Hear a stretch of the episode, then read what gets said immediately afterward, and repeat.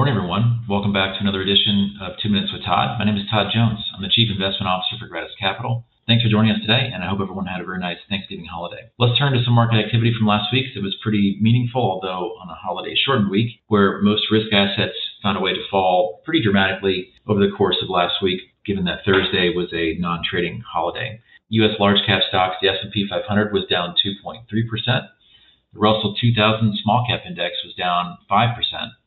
International developed markets were down also, roughly around, around 5%.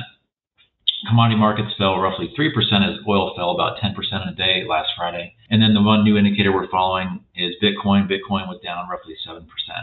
And what do, what do we make of all this price activity from last week? Well, I would say not too much because it's a fairly reliably light trading week historically there's been a lot of people going on vacation or taking holiday and usually taking the time off so it lends itself to very light liquidity in the markets and therefore i think that's where you see a lot of these big price movements crop up.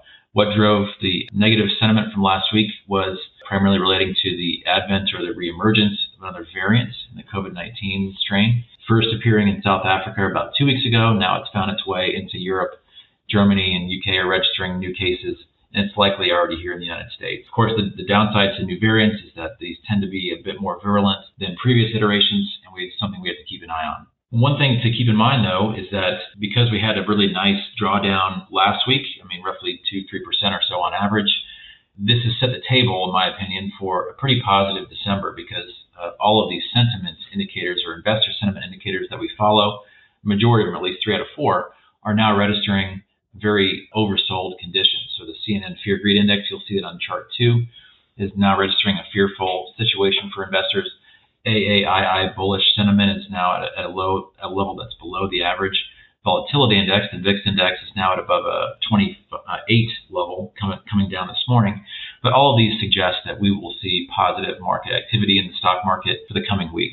And of course, just looking at history, coming off of a year like we had a 20% year, what does that suggest for, for future years going to chart one? Well, it does suggest that another positive year is in the cards, albeit I would say with a caveat that 2022 is likely to bring a substantial amount of volatility given how tightly wound market and financial conditions are right now. Thanks for tuning in. We look forward to speaking to you again sometime soon. Have a great week. All price references and market forecasts correspond to the date of this recording. The information contained does not constitute research or recommendation from Gratus Capital to the listener. Gratus Capital is not providing any financial, economic, legal, accounting, or tax advice or recommendations in this podcast. In addition, the receipt of this podcast by any listener is not to be taken as constituting the giving of investment advice by Gratus Capital to that listener.